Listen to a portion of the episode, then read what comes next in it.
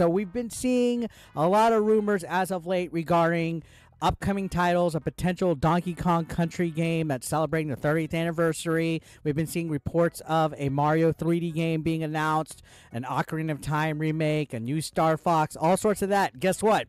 All those rumors and speculation, clear them out of your head for this Nintendo Direct Partner Showcase because it's a partner showcase. Does not mean first party in any sense, form, or fashion.